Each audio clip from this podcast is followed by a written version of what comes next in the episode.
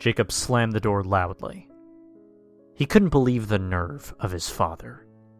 Moments earlier, Jacob had gone into the kitchen of his parents' house where he lived. All he wanted to do was eat, watch television, and surf the internet on his laptop. His father, however, would have none of that. His son was in his mid-20s, jobless, and still living at home. He demanded that Jacob clean the living room, as were his regular duties, and asked him in a rather gruff tone if he had gotten a job yet, a question to which he already knew the answer was no. Jacob, tired of hearing the same thing from his father daily, stormed out of the kitchen, leaving behind an open refrigerator and his laptop. As he left, he yelled obscenities at his father, and said that he wished that he would just die already so that he could be with his mother in hell.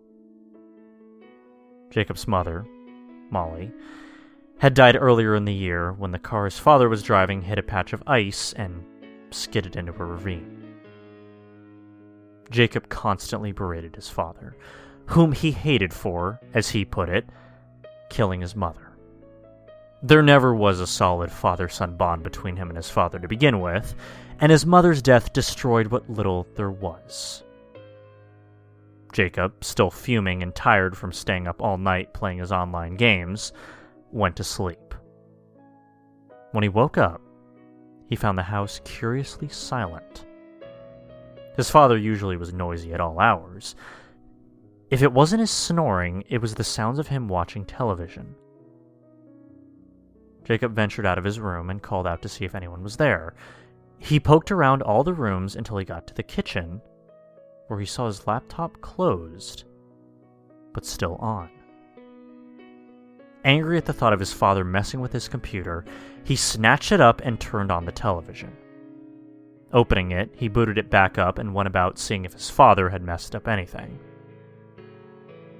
There, though, on his desktop, was a curious file titled dad.txt, and he was sure that it wasn't there earlier.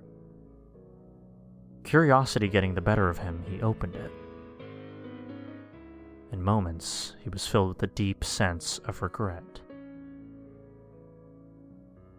The document, which started off with things such as, "I'm sorry, I love you, and goodbye,"